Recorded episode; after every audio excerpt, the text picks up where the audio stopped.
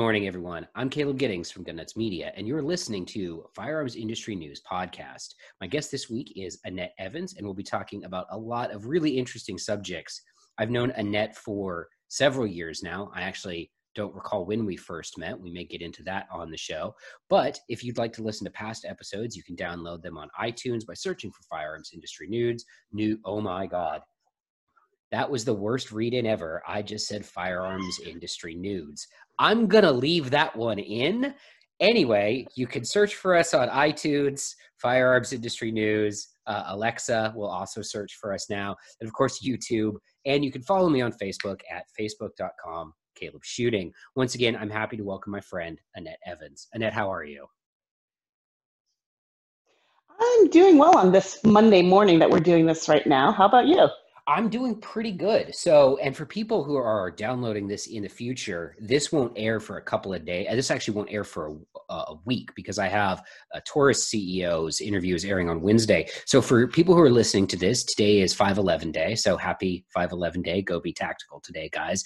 So, if we make a reference to like being locked down and the end of Corona, and by the time you get around to listening to this, everyone's outside licking each other's faces again or whatever, that's that's why. It's we recorded this May 11th. So anyway, Annette, uh, speaking of, tell us a little bit about what you've been up to. I know you started some new projects lately. Give you know for people who don't know who you are, tell them a little bit about your background. So my name is Annette Evans. I've been shooting and in the self-defense world for longer than I care to admit now. It's been a it's been a hot minute. I have done quite a bit of competitive shooting. Um, I am formally shoot. I formally shot for a couple of major manufacturers. I've done USPSA. I've done IDPA. I've done three gun. And then in the last couple of years, I spent a lot of time training on the self-defense tactical side of the house, doing a lot of work with ShivWorks, spending time in the BJJ gym, which I miss a lot right now. And I recently started a new project that's sort of the culmination of all of the training that I've done. So I've kind of not moved on from Beauty Behind the Blast, which is kind of my original brand, but I've started doing this new thing called On Her Own, which is really more for everybody else rather than chronicling my own story. Interesting. And that's one of the things that you see a lot with people uh, with firearms industry, individual type brands, myself included, is the content starts as here's my own story you know here's my journey through the through this and a lot of people never really get past that um but it's neat to see that you've taken this and you've expanded it past just the here's the story of Annette to here's content that I want to be relevant for everyone. Now, I did notice the use of a female gender pronoun in the uh, title of your new venture. Are you excluding the uh, penis abled Americans from this? No, you are all welcome. I just think that the experience of women is a little bit different. And there are very few women right now speaking to women about not just safety, you know, I'm thinking about personal safety, self defense, and all those issues, but I'm also thinking about just what is life like for women who have to manage whether their entire life by themselves or little bits and pieces. And if guys want to weigh in on it, that's cool. If guys learn something from it, that's cool. But I'm mostly speaking to the girls.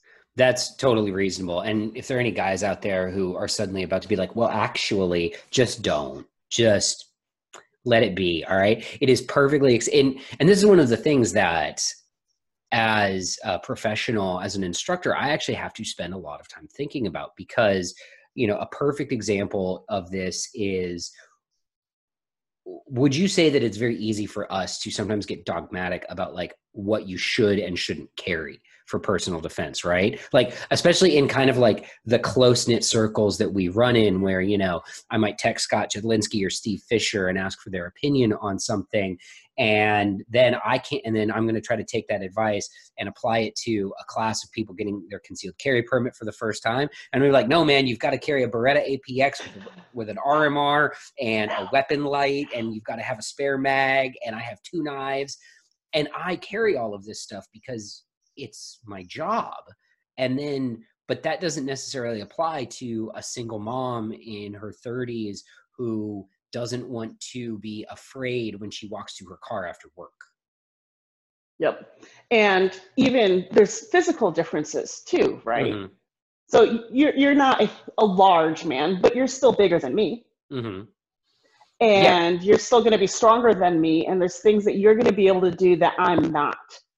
So for you to say I'm going to carry all this stuff, I'm like that's cool, but I, I can carry a Glock 19 and all the and all the bits and pieces that we would think of as EDC. But it's a lot of work, and it's not something I think is fair to expect of other people who look like me, who live the kinds of lives that are like mine outside of the gun industry. I carry 19 because you know I do this stuff, you know, for part of my living. I don't carry 19 because you know it's easy. Right. Obviously, we have to call out the exception to this rule, which is our mutual friend Melody Lauer, who carries a rocket launcher and a reload. And, like for real people, if you search around Melody's content, uh, I have never seen somebody so small who carries more shit concealed better than. I mean, I I once went out to dinner with her, and she was carrying a 19, a reload, a knife, and medical. And Melody's like five feet tall and weighs 63 pounds. So you know. That's the one exception to all of this is Melody. But back to the point, I absolutely agree with you. And I think it's important for if I could make one change about the way the industry, quote unquote, messages things to people, it would be that there isn't actually, there is no actual way in terms of the things that you have. The only real way is in terms of what you're doing up here. Yes. And even that, there's going to be differences, right? So the Mhm. way that I walk through a dark parking lot is going to be a little bit different than the way you walk through a dark parking lot in terms of things that I'm worried about, things that could happen to me. That's very true. You know, I think that the longer you do this as a guy in the firearms industry, those actually tend to converge more because, you know, I'm, you know, a better uh, a better example is the way that my wife walks through a dark parking lot is completely different than the way a guy who played linebacker for Ohio State walks through a dark parking lot. They have equal levels of you know martial arts and shooting training but the guy who played linebacker for ohio state is also 6'4 and weighs 280 pounds so you know things like that are important and it's important to think about because the mindset is different and you know i have never and even before i started doing this i've never really like walked around so perfect example my neighborhood uh, because of the corona a lot of the local restaurants shut down, right? And the local restaurants were the primary force at keeping the homeless population at bay because they would shoo them out because it's bad for business to have crackheads rolling around. I don't know if crackheads is offensive to somebody. I don't care. That's what they are. So, anyway, with the quarantine and the shutdown of all of these businesses, the homeless population in my area exploded. And it went from like two or three that I recognize, I know their patterns, blah, blah, blah, to a whole bunch of unknown actors. And even when I was walking past them and they were like shouting and screaming and stuff like that, except for one recent incident, I was never actually afraid. I was concerned because I'm like, I don't know what this crackhead's going to do. But if he does do something, he's going to get the forbidden breath spray. And then we're going to see what happens after that. But I've never been like in a position where I'm like, like, that tense fear that a lot of that a lot of women describe walking through a parking lot at night for example you know and then that then they put their keys in their fingers and we're going to talk about that later we are going to talk about that i promise you so but i do think it's important that people have that outlet where they can get things that are messaged for their experience because we all experience the world through different um, different lenses Yeah, I, think that that's really one of the big drivers for On Her Own, and even more so than just the woman's experience. I think that as an industry, the firearms industry, the self defense industry, we do really, really good at messaging, particularly to women's as women as moms. mm-hmm. You know, protecting the kids, the mama bear idea, things like that. And I'm not a mom, and I'm at the moment more single than not. And that's changed Amazingly, that changed about as I was launching on her own, right? But um, I, I, you know, I was divorced last year, and I thought we don't speak a lot to women who live by themselves, who don't have anybody else to take care of, and who don't have anybody to take care of them. Mm-hmm. We don't talk as much about like the woman traveler on her own, the woman commuter on her own. We don't talk as much about the woman who might be living with somebody but not safe there. You know, it's interesting that you bring that up because it's true. I'm I'm I think of a lot of firearms industry messaging and you see a lot of, you know, protect your kids and all of that's great. Like I'm I'm all for that. But I don't I can only recall one time that I specifically remember an advertisement that was messaged for single women, and it was during the Glock 43 launch. And it was that that chick who was at home, like watching TV, and somebody kicks her door down, and she shoves a 43 in their face, and the guy runs. And I was like, that was actually a pretty cool ad. Like I like I I know some people hated on it because it was cheesy, but it's an ad. What do you expect?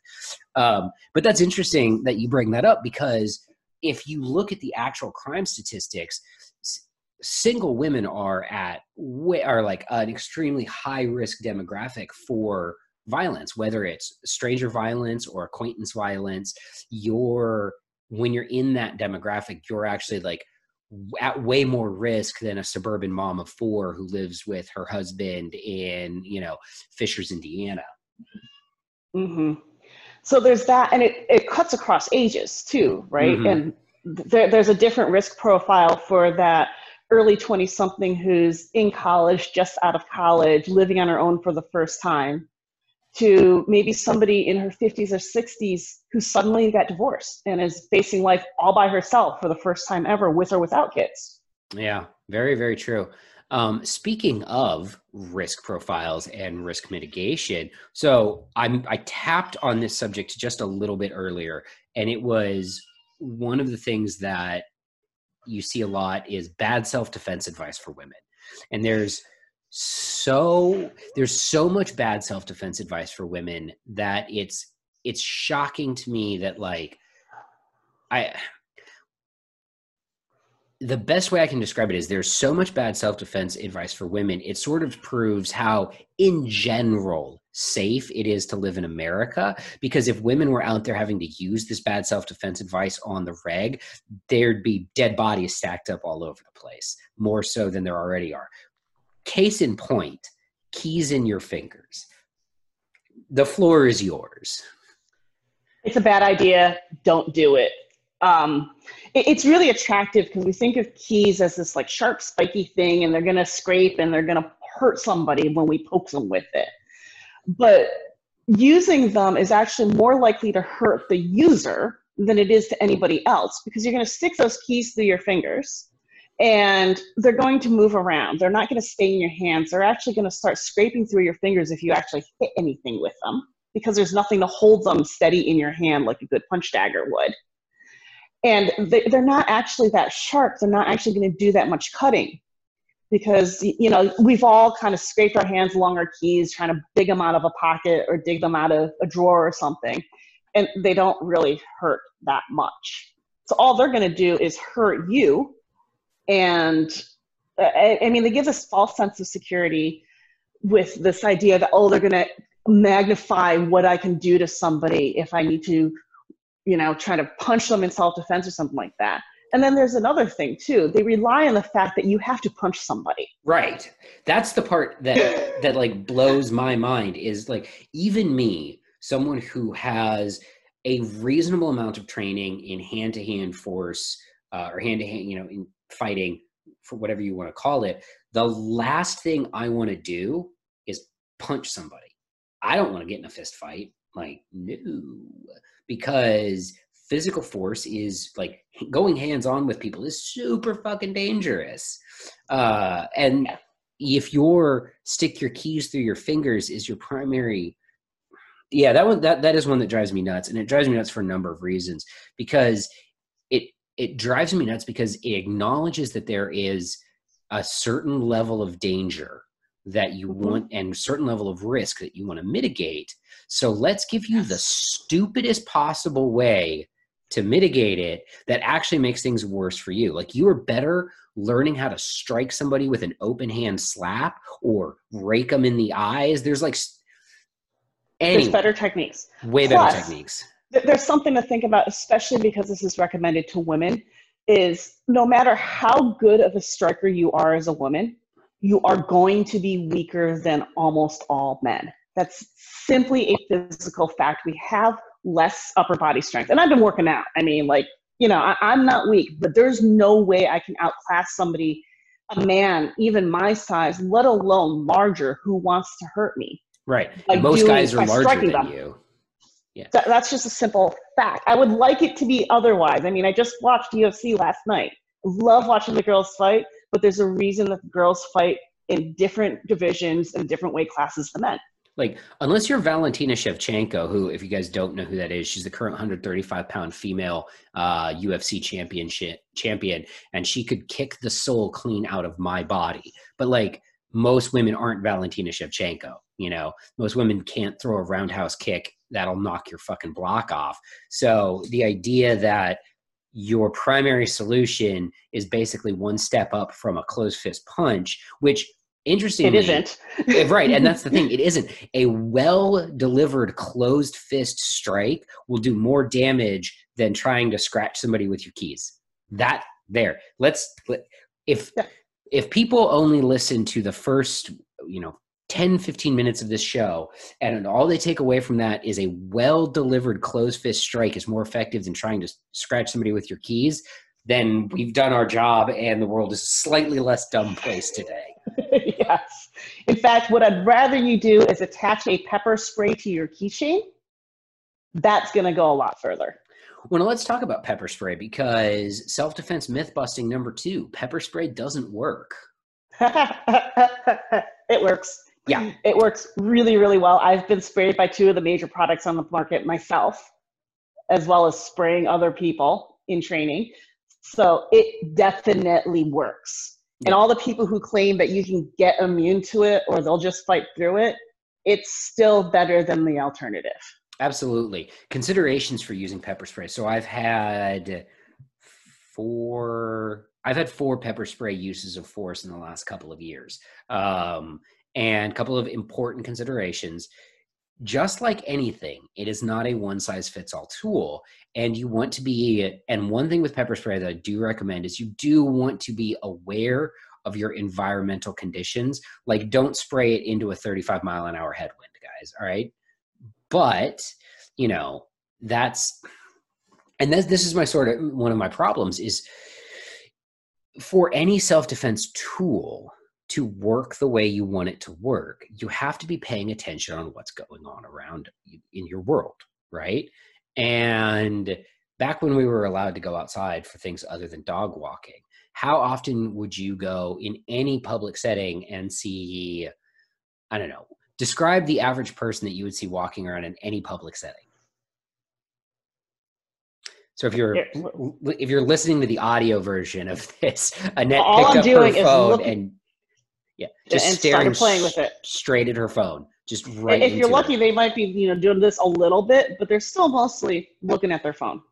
I have had to just yesterday or not yesterday, just Friday. I was out for a run and I had to jump off the sidewalk into the bike lane to get her. It's a narrow sidewalk to get around this uh, woman who was walking towards me. Now I'm running. I'm making noise. We're outside and she's walking towards me with her head down, texting on her phone, and I'm you know, 50 meters away. And I'm like, okay, she's going to look up and see me and move. Oh, she's nope, 25 meters. She's going to look up and see me and move. Nope, nope. Five meters. She looks, she, she hasn't looked up yet. I jump off the sidewalk, like at a two meter distance, land in the bike lane, dodge the bike, jump back up onto the sidewalk and yell, asshole, as I keep running. Uh, she never noticed. Nope. She probably didn't hear the asshole no, either. Oh, absolutely not. Had her earbuds in. But, and that's the thing, right? So situational awareness is so important and i'm not talking and to address this would you say that you have to like people misunderstand the idea of what situational awareness is? So so so much. It's not this head on a swivel watching your six awareing all the time. That's not what situational awareness is. For one you can't do that. It's not actually possible. You can't aware all of the time but what you can do when you're not in your home is pay attention. And there's a huge difference between uh between alertness and like checking for danger and just being in the moment. And if you I it's I don't know. I struggle with calling it situational awareness because I think that term gets jacked up. I just want people to be present in whatever it is that they're doing. Because if you're being present when you're walking down the sidewalk and you're not texting or watching a funny video or something like that, you're not going to get hit by a car because to broaden this conversation outside of self-defense, there's a lot of crap outside of your house that will kill you if you're not paying attention. it's true. People get hit by cars. cars all the time. Yeah. I mean, that's a great example. I've had people walk into the street in front of me when I'm in a moving car and look at me like I'm the jerk. And I'm like, uh, hi, car. So now with this whole with with the with on her own and with a lot of what you're doing, you know, you mentioned a lot of the training that you've done, and I want to go back to pepper spray because you've actually taken pepper spray classes, right? Oh yes. So I'm actually a pepper spray instructor under Chuck Haggard, and I'm also a law enforcement pepper spray trainer. Well, that's cool. So tell me a little bit about, and tell the people out there a little bit about what goes into pepper spray instruction. Because, like everything, we tell people all the time, get pepper spray, you know, and then they're like, okay, cool. What what do I do with this now? So pepper spray, one of the cool things about it is it's relatively easy to learn. And if I'm putting together a pepper spray curriculum or if I'm in one of the pepper spray classes I'm taking, I'm expecting to see a little bit about what is it, right? What exactly is pepper spray? What, what is it? What does it do? What is safe about it? What is not safe about it? And really, it's, it's safe. It's organic even, right? it's 100% non-GMO certified forbidden breath spray. All, all it is is really, really, really concentrated peppers mm-hmm. in a propellant. And the chances of somebody actually being deathly allergic to it or being affected to the point where they're dying from it are so infinitesimally low that they're really not worth thinking about for most situations. Isn't isn't it I feel like I, this I could be wrong, and if I'm pulling this out of my ass, I apologize to the listeners. But I feel like somebody once actually did a surge, and there were zero pepper spray related fatalities in the entire history of its use. And there was one fatality where a dude had a went into cardiac arrest because he was like morbidly obese and he got pepper sprayed and his body was just like fuck it, I quit. And that doesn't really count cuz like don't be morbidly obese. That's what killed him. It wasn't the pepper spray. Well, there's there was one guy who um, managed to either get burned to death or get burned very badly because there was a propellant that used to be used that was um, yeah flammable. Yeah, the aerosolized. Not really, yeah, so that, that tends to be a problem, but it's not really a problem with anything you can buy, particularly on the civilian market today. Is there um, any brand that you recommend? Like, uh, you know, I know I, I, I know what you're going to say because it's the one we all carry, but so I recommend POM. And part of the reason I recommend POM is full disclosure, I have an affiliate relationship with them. If you buy my special POM package, I get cash dollars. But I also carry POM, POM because it's a convenient package, it's easy to carry, and you can get a trainer for it that's almost identical. So the trainer is a really important part of this how do I use pepper spray thing. So from a practical perspective, if I need to just shove pepper spray into the hand of a friend and say, I know you're gonna need this tonight for whatever reason, this is what I need you to know. All I really need to do is say, here's the trainer, it sprays water and all you need to do is learn how to hold this, which is you're going to put the thumb, your thumb underneath the little safety, and you're going to press the button and you're going to spray somebody across the eyes. Yep. And all the trainer's going to do is show you in water where that spray is going to go so you can figure out how you need to hold it, how you need to aim it. And you can practice it on a window, on somebody who's wearing a pair of sunglasses, on a target, yeah, so and, you do practice this on a person, guys. Please be aware. Eye safety is important. The yes. the it is under pressure. It's not going to blind you. The water jet mm-hmm. won't blind you, but you know, wear safety glasses, guys. Um, now, and then the, you can see what you hit if you wear safety glasses. The targeting zone for that is uh, important and I want to visit that because I read a very stupid thing on the internet. Shocker, I know, where a very stupid person was like, well, since we're in these corona times and everyone's wearing masks, you don't need to carry pepper spray anymore. And I'm like,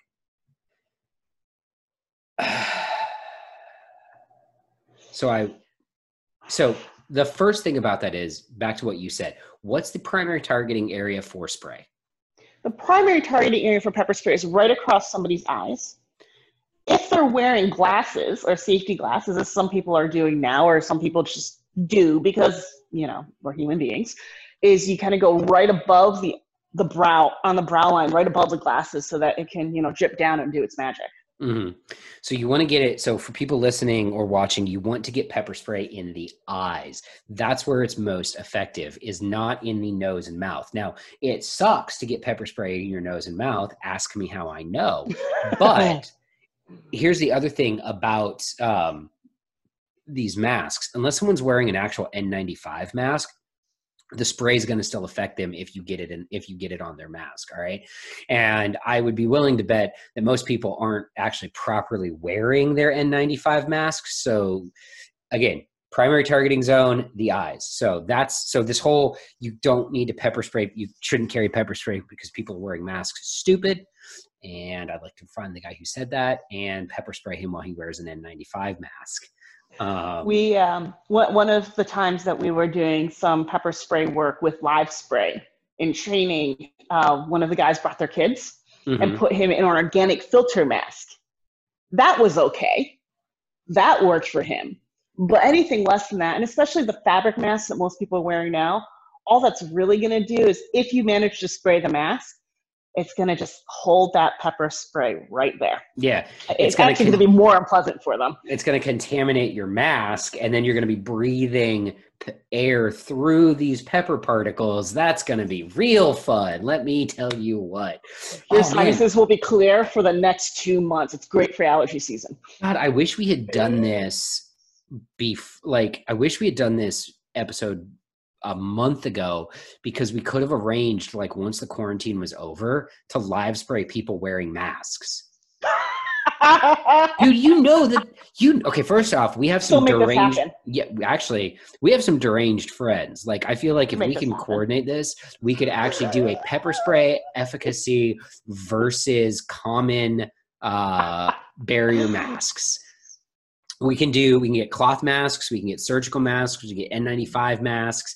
And because here's the thing we know that if you're wearing like a sealed respirator system pepper spray won't work on you on unless your, your eyes aren't protected. Right unless your eyes aren't protected. So when i think of sealed respirators i think of the one that mm-hmm. uncle sam gave me that actually seals my face against like poison gas and crap like that. So feel well, free let me ask you how many times have you been out lately watching somebody in a mask with nothing over their eyes all of them. Less so less so in miami because it's sunny out here and people wear sunglasses but my favorite are the people and i wish i had a mask to show you are the people who wear the mask and it's over their mouth and it's not covering their nose. and i'm like you know that you, you needs to be over like your your your holes right? It needs to cover the whole system not one of the holes. You have three holes that that's supposed to cover. Cover all three of them not just the one but it's crazy. I think so. The mask thing, and I wanted to ask you about this. Has this one of the things that we see in the firearms industry is people buying guns and knives and pepper spray as talismans, and then they don't act any differently because they have them and they still go to dumb places at dumb times with dumb people and usually they end up getting negative outcomes as a result of that have you seen similar behavior from people who with their required PPE now? Oh, absolutely. I mean, you see people all the time, for instance, wearing masks and then they get itchy. So they take their dirty hands, scratch, and put the mask back on. Right. Or they put the mask on to go into the store and then they get, before cleaning their hands, they take the mask off and put it back on. Well, and I don't think anybody's talked about like you know, in all of this, you have to wear a mask. No one's talked about donning and doffing procedures for these, which there's so hmm. for you guys who are listening, there's an actual way that if you have a reusable mask and you and you want to like take it on or take it off in between uses, but you might have passed through a contamination environment. What you do is you have to grab the mask by the ear loops. That's the only part of the mask that you can touch is the ear loops. And you take it off and you lay it down on your surface. And then when you pick it up to put it back on, you only touch the ear loops. You don't touch the front of the mask or the inside of the mask. Those are the the inside of the mask is the part you want to keep clean, and the front of the mask is the part that's dirty. You grab it by the ear loops and you go like that, and it's a pain in the butt, but it also Mhm. prevents you from smearing your dirty hands all over your mask. Yep. And, you know, for all the people who are like, well, nobody's wearing their masks correctly, I would like to remind you that four or six weeks ago, what were we all learning how to do again? Wash How our to hands. wash your hands. We had to explain to the entire world again how to wash your hands. You have to wash between your fingers. You have to wash the backs of your hands. You have to use soap. It has to take a certain amount of time. We all learned how to do this four or six weeks ago. We can all learn how to put a mask on and take it off. It, it's it's not much harder. And like, regardless of how some people, I know I have some listeners who are like, "Fuck masks, I'm not wearing it." Blah blah blah. Hey man, you know what? I that's, That's fine. on you. and That's on and you. I, I do. I, I get the knee jerk, like automatic disobedience buttons whenever the government tells me I have to do something. I'm like, you're not the boss of me. So I Uh, understand. actually, they kind of are. well, me, yeah, but that's only like part of that's only one part of the government that's allowed to do that and they actually did tell me i have to wear a mask in a lot of settings so i do but to the to more to the point is i understand that but like what i don't get is i don't understand people who choose to wear the ppe or are required to wear it for whatever reason and don't wear it correctly because then it doesn't work. It's just like you know it, it to me it is just like somebody who goes out and buys a gun for personal protection and maybe they get a concealed carry permit and they never carry their gun and they don't learn how to shoot it effectively. And i'm like so you could have just bought a squirt gun and it would have done the same thing But here's another thing that's related to that. I think that a lot of us are easily offended right now by people who just aren't doing it right. You know, we're making fun of people who are not doing it right. But here's what I would put to question there is if I do it right, if I don and doff my mask correctly, if I'm washing my hands correctly, what somebody else does, that's on them. yeah for sure Now, I might make fun of them on the internet because they don't know how to wear a mask. But at the end of the day, there's no reason for me to walk up to somebody and be like, dude, you're dumb. Don't you know you need to put that mask over all of the holes on your face? Yes, damn. So, one of the things to talk about in these corona times is would you say everybody's kind of wound down three or four clicks tighter than we normally are? Uh, everybody, me included. Yeah. So, with that, Everybody. When people are stressed out and wound up about things that they can't control, the potential for normal interactions to go sideways goes up. The potential for confrontational interactions, which normally would have been just a yeah, whatever, to go sideways, goes way up. So it is not your job or my job or anybody's job to tell people how they should be wearing their masks. It's not your job to snitch on people who are wearing not wearing a mask. It's not your job to do any of these things. You let these It's people not even your job to snitch on people who've opened their businesses and they're not supposed to. Yeah, no, Just don't go. absolutely. Just like let Just don't go. Yeah, oh no somebody's doing something i don't like i need to i need to create a a potentially hazardous situation for that person for the law enforcement officers who are responding like no just just let it go I it's can not keep your myself problem safe. yeah Keep yourself safe. And that means wearing your mask correctly, washing your hands. Appreciate the fact that if they cover their mouth hole, at least it's that many particles that aren't coming out. hmm But it Take- doesn't negatively affect you if you're doing your thing correctly. Now if somebody like you know tries to spit on you in the grocery store react differently to that. But that's, the problem is we've got this idea and I, I i do get frustrated because i think a lot of the coverage of the this current crisis has been intentionally engineered to make people afraid. Uh, and Yes. I think that if we just chill out, wear your masks, and don't worry about people who aren't wearing masks, or, you know, if you see a guy licking somebody else consensually, then just that's fine. They can lick each other. Um, I did actually feel like a dick recently. I was I, I got one of the local ranges has opened up to shoot uh, matches again, and which is so nice. Oh my god! I mean, I shot like crap, but that's not the point. Uh, it was so nice because just to get out and go shoot and go shoot with other people, and like at the start of the match. So for people who've never shot a match, it's a very common practice for other members of your squad to ask if someone will video them. And this dude I'd never met before, I was kind of standing there. He was getting ready to go. He's like, Hey, do you mind videoing me? And what I meant to say was, Sorry, dude, I'm not comfortable touching your camera because that's gross. I, what one of the things people don't know about me is I wouldn't have wanted to touch his camera before Corona because people will be like two knuckles deep going for brain cells and then pull their phone out and swipe all over their pictures. Now it's got booger germs and all kinds of nasty crap on your phone. So I don't want to touch your phone ever. There's no circumstance where I'm going to be the guy who's like, yeah, I'll video you, complete stranger that I've never met. I'm not the one. So anyway, he asked me that, and what I wanted to say was something polite, and what I actually said was, I don't want to touch your fucking phone, man. And I felt so bad because I was like, that was rude but it also accomplished my mission because he didn't ask me to video him for the rest of the day. So, but also, sorry, dude, that was super rude. And I apologize. For people who want to be nice in circumstances like that, what I always used to do was, hey, dude, I'll get you on my phone. I know how it works. Let me know how to get them to you later on. hmm Yeah. Do you have an It's ways to iPhone? be I'll, yeah, I'll just airdrop, I'll just it airdrop you. it. Yep. Yeah. Or you can go pro level and do what I do and bring a tripod and set my camera up on the tripod. No one has to touch it ever. And that's wonderful.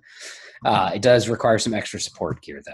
But speaking of competition shooting, because I know that you, I'm going to say you are a, a still technically a competition shooter, even though I think you've had, I think you've gone longer in between matches than I did.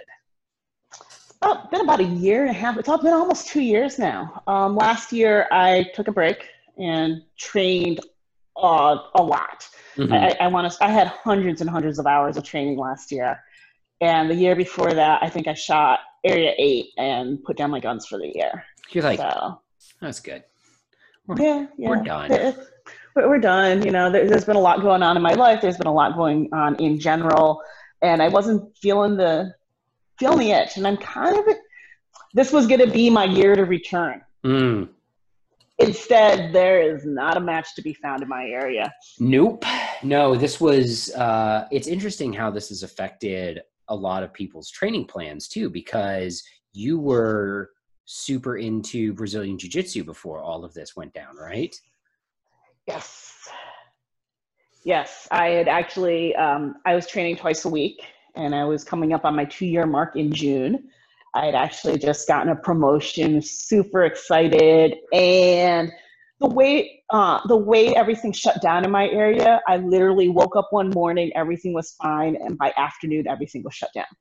I mean, that's, that kind of happened in a lot of places too. Like in Miami, it was very much of a trickle. It was like, a, hey, we're going to shut this down. We're going to go to 50%. We're going to go to zero.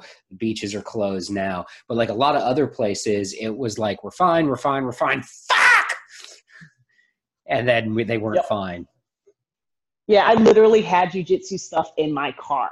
Wow. to go to class and they're like yeah no everything's closed i'm like "This- this- this- this- this." so it's been a hot minute since So- i've been able to train and i'm not happy What is it about jujitsu that's so appealing to you? You know, regardless of whether as a woman or a, a human or you know whatever you identify as these days.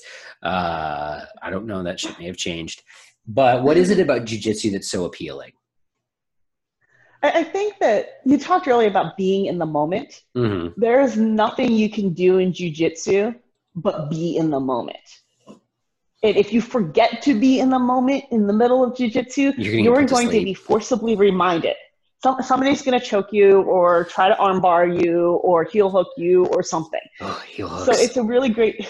I know, right? They're just oh, but there's something about jujitsu that forces you to do that. And for those of us who aren't very good at being in the moment, it's great training and it's a great reminder.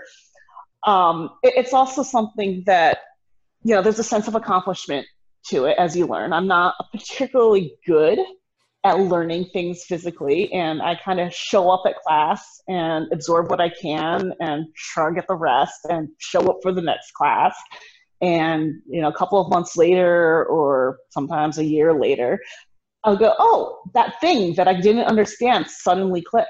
Mm-hmm. and i'm able to do it now. And that is really really cool.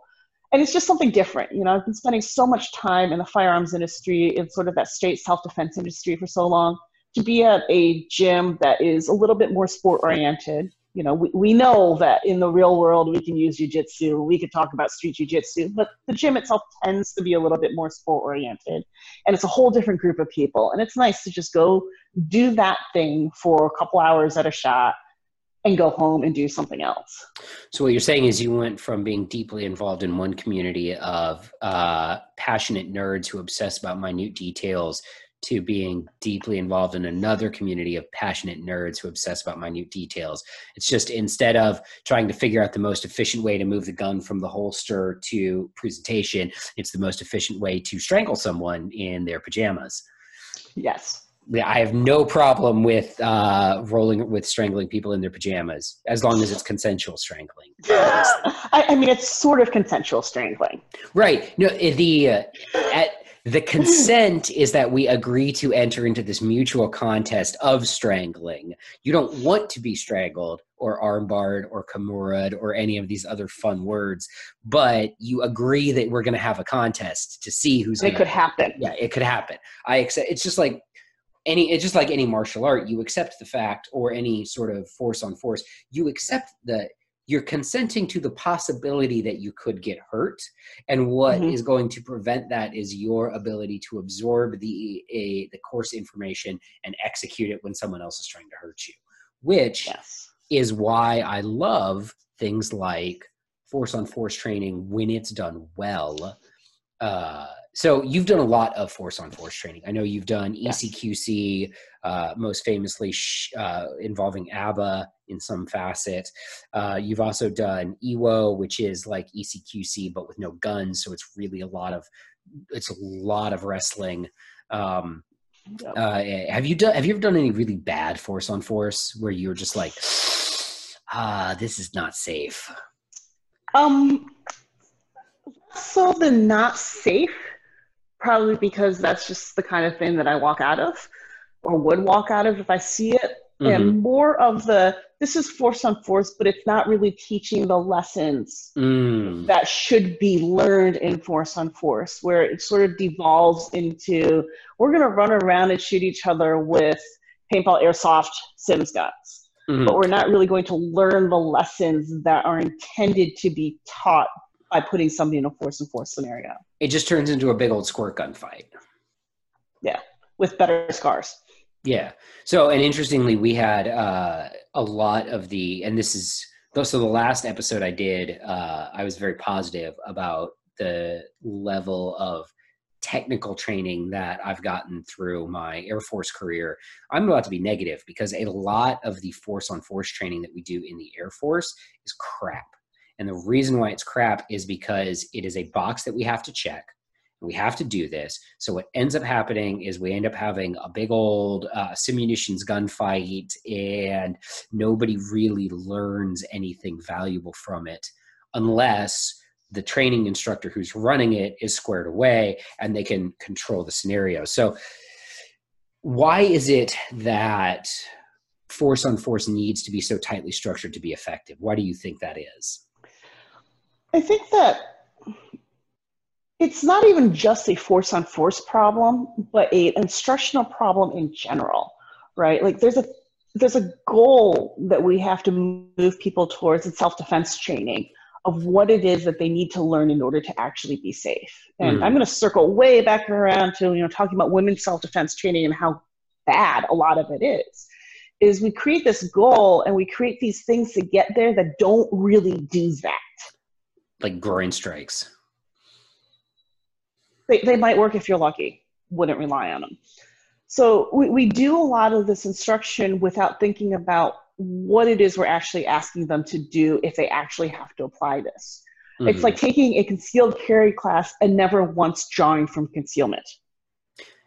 Fun fact uh, according to the state of Florida, the uh, certification that you have to get to get your concealed carry permit does not require you to draw from concealment. You could literally fire three rounds at three yards from a 22 and hit a piece of paper, and you're good to get a carry permit. Which there's a whole political discussion that we can have about training requirements for carry permits. We're not getting That's into that right now. Um, I think that if you accept the tremendous burden of carrying a gun for personal protection, you should probably be able to use it correctly. But hey, that's just me. So anyway, so back to what you were saying though is we so create, let's say we're gonna we, we create training environments and training scenarios all across the self defense industry that don't really match up with real life. Mm-hmm. You know, like we, we ask people to take a concealed carry shooting class with a full size gun and an open holster, open top holster, open carried. And there's there's a re- there's a pedagogical reason to start people there, right? You know, I'm sorry, I'm using big words. No, that was a good one. I know what that means. You might want to explain it though, because okay, some so of my listeners. So there are reasons that you want somebody to learn how to shoot on a full-size gun. There are reasons you want somebody to learn how to draw from an open-top holster carried openly. However, if we are going to prepare this person for concealed carry, we have to teach them how to draw their concealed carry gun out of their concealed carry holster from concealment. No. Why would you want to simulate sense, right? the way you're doing it in the real world? So when we move to force on force work, and you see this both in classes where there are essentially giant squirt gun fights, and even in women's self defense classes, if we say we're going to teach you this technique that's going to work against somebody who's actively resisting you, who doesn't want to do it, and then we don't actually provide that resistance, and we don't make the problem in a safe way as close as we can to the actual problem, then what's the point? Mm-hmm. One of the things that drives me nuts. So, uh, some of my background, I have I have a black belt in Taekwondo and a black belt in Hapkido, and I did uh, competition martial arts up until my early twenties. And one of the things that always annoyed me is when we would teach, you know, self defense techniques and we would never do them with any level of resistance because it doesn't even have to be like kind of your your your training for this stuff is very similar to dry fire. So I think of dry fire as your 0% resistance, right? Mm-hmm. So 0% resistance is where if Annette and I are pummeling, we're grappling, we are not, she is not fighting me or I'm not fighting her. She is letting me feel what it's like to execute the technique perfectly right? And that's an important part of training. Yes. But an equally important part of training, whether it's in dry fire as an example, is adding par times because par times are like resistance. Now I have a goal, I have something that I'm fighting to get faster than. Just like in training, if we ratchet up the resistance, you know, now we're pummeling and I'm going for an underhook and you're giving me 20% resistance, or you're going for an underhook and I'm giving you 50% resistance. Ratcheting this resistance up is super duper important. However, and this goes back to the control thing, it needs to be done progressively. Because if you yes. take two people who have never underhooked somebody and you have them pummel for 15 minutes at 0% resistance, uh, and then you say, all right, go uh, people are going to get hurt. You're not going to learn anything valuable because you're going to get frustrated because you're not going to know how to execute the technique under any sort of pressure. So, so that's why it's important to train with resistance, but it's equally important to have training partners that understand resistance and an instructional environment that gradually increases the level of resistance. Because if you go from zero to 100, you're just as jacked as you would be if you just started at 100. Yep. And I think that going from zero to 100 without those steps in between, not only does it lead to people getting hurt, mm-hmm. and it absolutely does, I've seen that happen, is it also leads to an environment where people don't want to come back and learn more. Mm-hmm. Right. There's so it's not good to give 0% the whole way through because you're giving people false confidence or you're giving them things that don't work. There's nothing more frustrating than being in a training environment and the instructor says all right you know we're going to do this next technique and i want you guys to do about 50% resistance and you get stuck with the one guy who's like 100% all the time Whoa! Uh, i had a guy like that in a class and god i and of course he was a bigger dude and i just wanted i I really just wanted to punch him in the face, but it wasn't a punching class, so I wasn't allowed to do that. But yeah, it was it's it's very and you could tell by the end of the day nobody wanted to partner with this guy because he was always just like full speed ahead. and I'm like, bro, you know, I, I don't know crap about jujitsu. I'm trying to learn here, and you are not you are not facilitating the learning environment. So, Caleb's top tip of the day, number six uh, if you're going to go to one of these classes, don't be that guy or girl. Because I've actually, I will say, I have seen that attitude with women in the community. And here's the other well. thing go. Because we have to prove ourselves. Yeah. Yeah. No, no, you don't. It's cool. You're here. That's enough proof, right? Like you showed up for the class. Congratulations. Uh, you proved that you are interested in this. Now, please That's enjoy all. the training. Well, and that's uh, something that I brought up a lot of times is that, you know, at the end of the firearms industry community, self defense community that we're at, uh, if you if you look at like if we're gonna do some fun math, guys, all right. So there's Oh, what God. call it no no no check this out.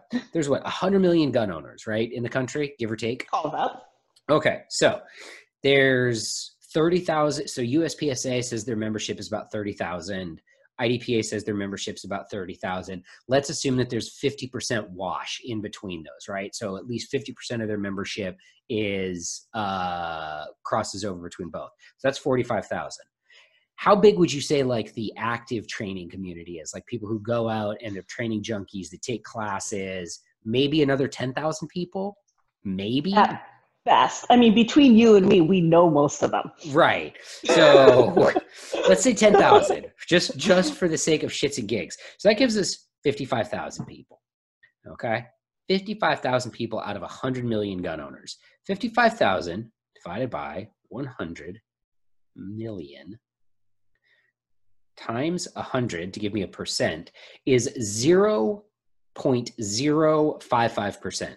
So literally, and I because I said this at a class, I said to somebody, I'm like, just by showing up at this class, you are in the top 1% of gun owners. Mhm. So as it actually turns out, if you take more than one class or you're a USPSA member and shoot more than one match, you're in the top 0.055% of gun owners. And that's crazy when you think about it. Like, and you know, obviously there's people out there who just have like a hunting rifle or a shotgun or whatever, and that's totally fine. That's you know, your life. But I don't, I don't know if I don't know if this is even an accurate statement, but I think a lot of times those of us that service the 0.055% forget that there's another 99,945,000 gun owners out there. And for that matter, we're talking gun owners. What about everybody else who's interested in personal protection Right. and for whatever reason doesn't own a gun? And that might be because they're too young. You know, we're talking about that segment, college girls. Most of them are under 21. hmm And even the ones that are, uh, a lot of times, if you live on campus, you're not allowed to have guns on campus. You're not allowed to take guns to class and things like Yeah. that. And while I can feel people in the comments being like, well, just carry a gun regardless, I'm like, hey, man, some people don't want to break the law, right? Like, for real, That's the thing. most Some people, people, are can't actually. lose their jobs. Yeah. Some people live in New Jersey. You know, some people. some people live in New Jersey. Rude. hey, I, I am next door to New Jersey. I could say that I, I went to high school and college in Jersey. God, New Jersey's so weird too. Like, it's such a strange place. I I Um, went to a concert in New Jersey once, and I brought pepper spray with me, and they thought it was really adorable. Like that that that girl is a little paranoid, a little strange, but it was really cute. She was so responsible. And then they made me check it in the tent outside the concert, of but. I could pick it up again afterwards. Perfect. But you know, there's a lot of people who don't own guns and they want to be safe. hmm So you know, when we when we talk about the self defense industry, and then we start using numbers of gun owners, That's I mean, fair. some, a class like Edge Weapon Overview, EWO, that I took, you don't need to be a gun owner or interested in guns or carry a gun to take that class and get something out of it. You don't need to be a gun owner to take uh, Chuck's pepper spray courses. Or speaking of uh, Chuck and pepper spray, can you think of anyone else who's running open enrollment pepper spray courses? Um, Sabre does certifies instructors. Mm-hmm. So I know that they have a whole cadre of instructors who are teaching that. I've seen more and more interest in teaching pepper spray. I can't speak to the quality of that instruction. Well, that's fair.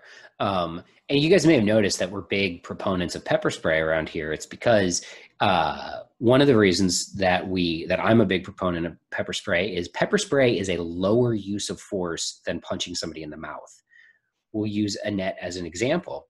Let's say Annette was drunk and was attempting to physically, I know, right? And it was attempting to physically assault me and I deliver a and I you know blast her in the face with a shovel hook and you know it stops her attack on me and all of that. And then the next day she goes to the police with a giant black eye and says, This man beat the shit out of me, blah, blah, blah. You know, I'm gonna have a problem. Like the police are going to come talk to me. Um, if you take that exact same situation and Annette is trying to assault me and I give her a dose of the forbidden breath spray, sh- the next day when she goes to the police, there's nothing. It's like, I, you know, there's no physical evidence, there's no traces or anything like that. You might have some slight redness, maybe some puffiness. It look like you've been crying, which you were because you got pepper sprayed. but it's, it is, and it's such like, and the bar to use pepper spray to defend yourself, the bar that you need to be able to articulate is like it's off camera versus the bar that you need to be able to articulate as to why you shot someone, which is way up here. You know, so we uh, in the professional community that we roll in, we all love pepper spray. We think it's the beans, and we all carry POM. yes, we do. And the other reason I love pepper spray is that it's something that I can carry pretty much everywhere and I could carry it in my hand at mm-hmm. a lot of times. Oh like, yeah. Things that you can't do with a gun is have a gun in your hand while you're walking through a parking lot. Things that yeah. you do with pepper spray. Okay, you shouldn't. You probably will get the cops called in. For sure. Uh, Things I can do with pepper spray is put it in my hand and walk through a parking lot. I can't count the number of times that I've been literally out walking my dog and I've seen an unknown homeless person and they're, you know, acting strange and like in a way that makes me feel some kind of way. And I'll just take my pepper spray out of my pocket and palm it and have it in my hand with my thumb on top of the activator, not under the safety cap, but just like do to do, just walking around, minding my own business, and nobody okay. thinks twice. You know, nobody really cares. Nope. So that's one of the huge advantages of pepper spray right there as well. Uh, let's see. What in all fifty states? Legal in all 50 states? Absolutely. Some states have some strange restrictions about like you can only carry a canister so small until it becomes a concealed weapon and then you have to have a permit. But uh i cannot think of any state I, the POM canisters that we all carry that I'll put a link to in the show notes for this are legal everywhere and they're wonderful. I do not have a financial relationship with POM, but if they hear this and they want to slide into these DMs, I am all about that. uh, I love shelling for good companies. You know, it's that's the great. only reason I have a relationship with POM is because I reached out to them saying, "You're a good company. I love your stuff. Can we do something?" Not, you know, I want to make some cash dollars. It's this is product I believe in. It's a product I carry. It's a product I give to people I love. And so you can get on my level and be like, I want to make some cash dollars. Let me go find a good company. So Mar, our order is slightly reversed, but the end result is the same. Um, so speaking of self-defense and going back to on her own a little bit, art you're also partnering with uh, you know, I, I'm almost afraid to say the NRA. So I'm doing a little bit of writing for NRA Women. They've relaunched their website and added a lot of articles, and I actually owe my editor a few things right now, as every freelance writer in the world does. Don't lie, you do too. Oh God, yeah. and you know, I, I, think it's a great outlet because I want to talk to pe- women who are care about personal protection. Guns are a big part of it because at the end of the day, if I can carry a gun, it is going to be the greatest force equalizers that I have against somebody who can physically overpower me. Mm-hmm. So when it's appropriate to use, if it's appropriate to use, and I can do so correctly from a technical perspective, awesome, love it. And the other thing is, people who carry guns, people who don't carry guns, I think we all kind of understand that guns are sort of in this mix. Mm-hmm. And other things can and should be in this mix. So you'll see me writing about things that are that there is in fact an article out there where I talk about why keys are a terrible thing to use. Awesome. There's articles about in there about, you know, why it is that we should care about defending ourselves. You know, whether for me, not for my kids because I don't have any. I mean, my cat was here earlier, but that's about it. Um, and also about if we're going to use guns, how can we use them best? So it kind of goes all along that spectrum. It's not just for people who have guns. And well, I know that there's some people who go, well, you know, the NRA, you know, there's all this controversy about them, blah, blah, blah, blah, blah. At the end of the day, they are the 800 pound gorilla in the room. Right. And you're going to reach so many more people using their platform with, you know, and it's one of those like, I would, you know, if I can get good information out there, I don't really care who is carrying that, uh, carrying that for me because as much as again in a very small segment of the firearms industry people are you know there's controversy about the nra to the other 98 million gun owners out there that the nra is just the, the biggest monolith that there is.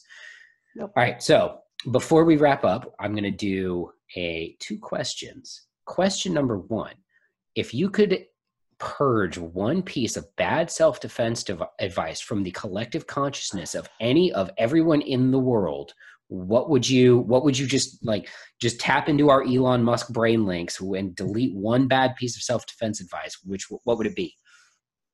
Just. Just? Just. If the answer to a self-defense scenario is just ah i would get rid of that entirely. There there is no room for just I know. I, I kind of cheated a little bit. No, but, but you you you you nailed I it. think that is oh, the answer. Because the the concept of just, and we'll play this out in a way that is that the people can kind of understand. Because again, these are my listeners we're talking about here. All right, they're not all the freaking brightest because they listen to me. Uh, so the idea here is if someone says what do you do if someone is charging you at 21 feet with a knife and your reply is just shoot them. That's and or just pepper spray you know what if somebody tries to slap you in a bar? Just pepper spray them. The idea just of, step to the side. Just yeah. walk away. Just the, just just.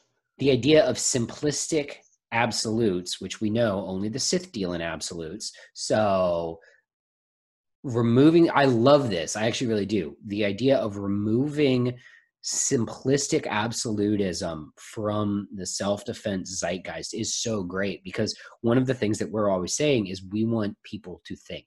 I want people to you know i'm doing a whole series now of re revamping old videos i did about the four rules of gun safety where i'm like I don't want you to just follow these rules. I want you to think about why you're following them and the context in which you're following them. Like if I tell you to tr- to just treat guns like they're always loaded at all times, well, no, you can't ever clean your gun or dry fire your gun. You know, I I, I don't want people to think to be closed minded and dogmatic. So I love that. I love this that that response. Fuck well, here's the other thing. Response. here's another one. Farnam's rule, right? Don't do stupid things with stupid people at stupid times and stupid places. Paraphrased. It's a, a pretty good rule to live life by. You can't always do it. No, sometimes, and one of the things that I firmly believe in is sometimes it's fun to do stupid things. Yes, and we totally have. if you, hi guys, if you ever go to Shot Show and you see me and it's after the show, it's a safe assumption I've been drinking. Uh, so anyway, but no, and that's a, it's a good point too because you know you don't. I don't want to ever live my life like I'm a house mouse who's afraid to go play outside because you know I'm I want to defend my life. Yes, I want to defend my life, but I also want to go to the movies and I want to go to concerts. Well, not so much concerts anymore. I'm getting old, but I want to go to bars. I love bars. Uh, you know, so yeah, no, that's good. I don't, you know, that that that just idea is don't be dogmatic in your thinking, guys. Right? Like think about the reasons why we do stuff, the reasons why these rules exist, and apply a little bit of critical thinking to it. And now for the second question. other than yourself or me, I don't count. What's one resource you would like to recommend to people who are looking for information about personal protection or any of these topics? Because we're going to plug your own stuff. But who else out there? Who do you get your information from? Who are the subject matter experts that you're reading? Wow, I go to so many people, so many places. I've been blessed to have a lot of really good resources from a training perspective, from a media perspective, and everything else. Um, I think one of the broadest resources I can think of is ballistic radio. Yes. Uh, yeah, absolutely. I would concur with that, guys. So go uh, subscribe to Ballistic Radio on iTunes or where else do they uh, follow them on Facebook? I think they post stuff there. Um, I just get them all on my phone because I I live with my phone in my hands. All right, and one last question, a cheater question, if you will. What did you think about Ngannou's knockout at of Rozenstruik in the fight last night? He killed that boy. Whoa, that was amazing! It was just wow. That that like, was an incredible fight. I mean, there were I, a lot of good fights. That was actually one of the the. I mean, honestly, like the title fight between uh Gaethje and Tony absolutely lived up to the hype. Those dudes were just, just sad it didn't banging. go the full five rounds. It, it it never was. There was no universe where you could have told me that that fight was going to go all five rounds. Somebody was getting finished, and I really and I don't. Okay, let's let's ask. So I gotta say though, Tony really is the zombie king. Yes, uh, I also agree. I also thought it was a good stoppage. Like at that point, no, I understand it. I understand that point in the fight right before he stopped it, if you watch Tony, he's literally like stumbling around the ring at that point. Yeah. And Gaethje was just, and what was cool was Gaethje wasn't swinging for the fences with those shots. He was landing precise 90% shots over and over and over again. And I, for me as a fan of MMA, I hate to see a fighter take that kind of beating because I want to see more Tony fights. I still want to see Tony fight Khabib. I want I, I would love to see Tony fight Conor. You know, I oh, want to see Tony keep fighting. And so watching, you know, and uh, so when the ref stopped it, I was like, that was a good stoppage. I was not I was not at all upset with that stoppage. I was upset with the Dominick Cruz stoppage because I oh that agreed, was crazy. I, I, agreed with Dominick Cruz that he was getting back up, like he wasn't out, he wasn't out of control. He was actively trying to get back up, and, and it was like, so close to the end of the round. That, yeah, like give me another what 15, 20 seconds. No, but, it was like three or five seconds. Yeah, that's right. Yeah, it was really close.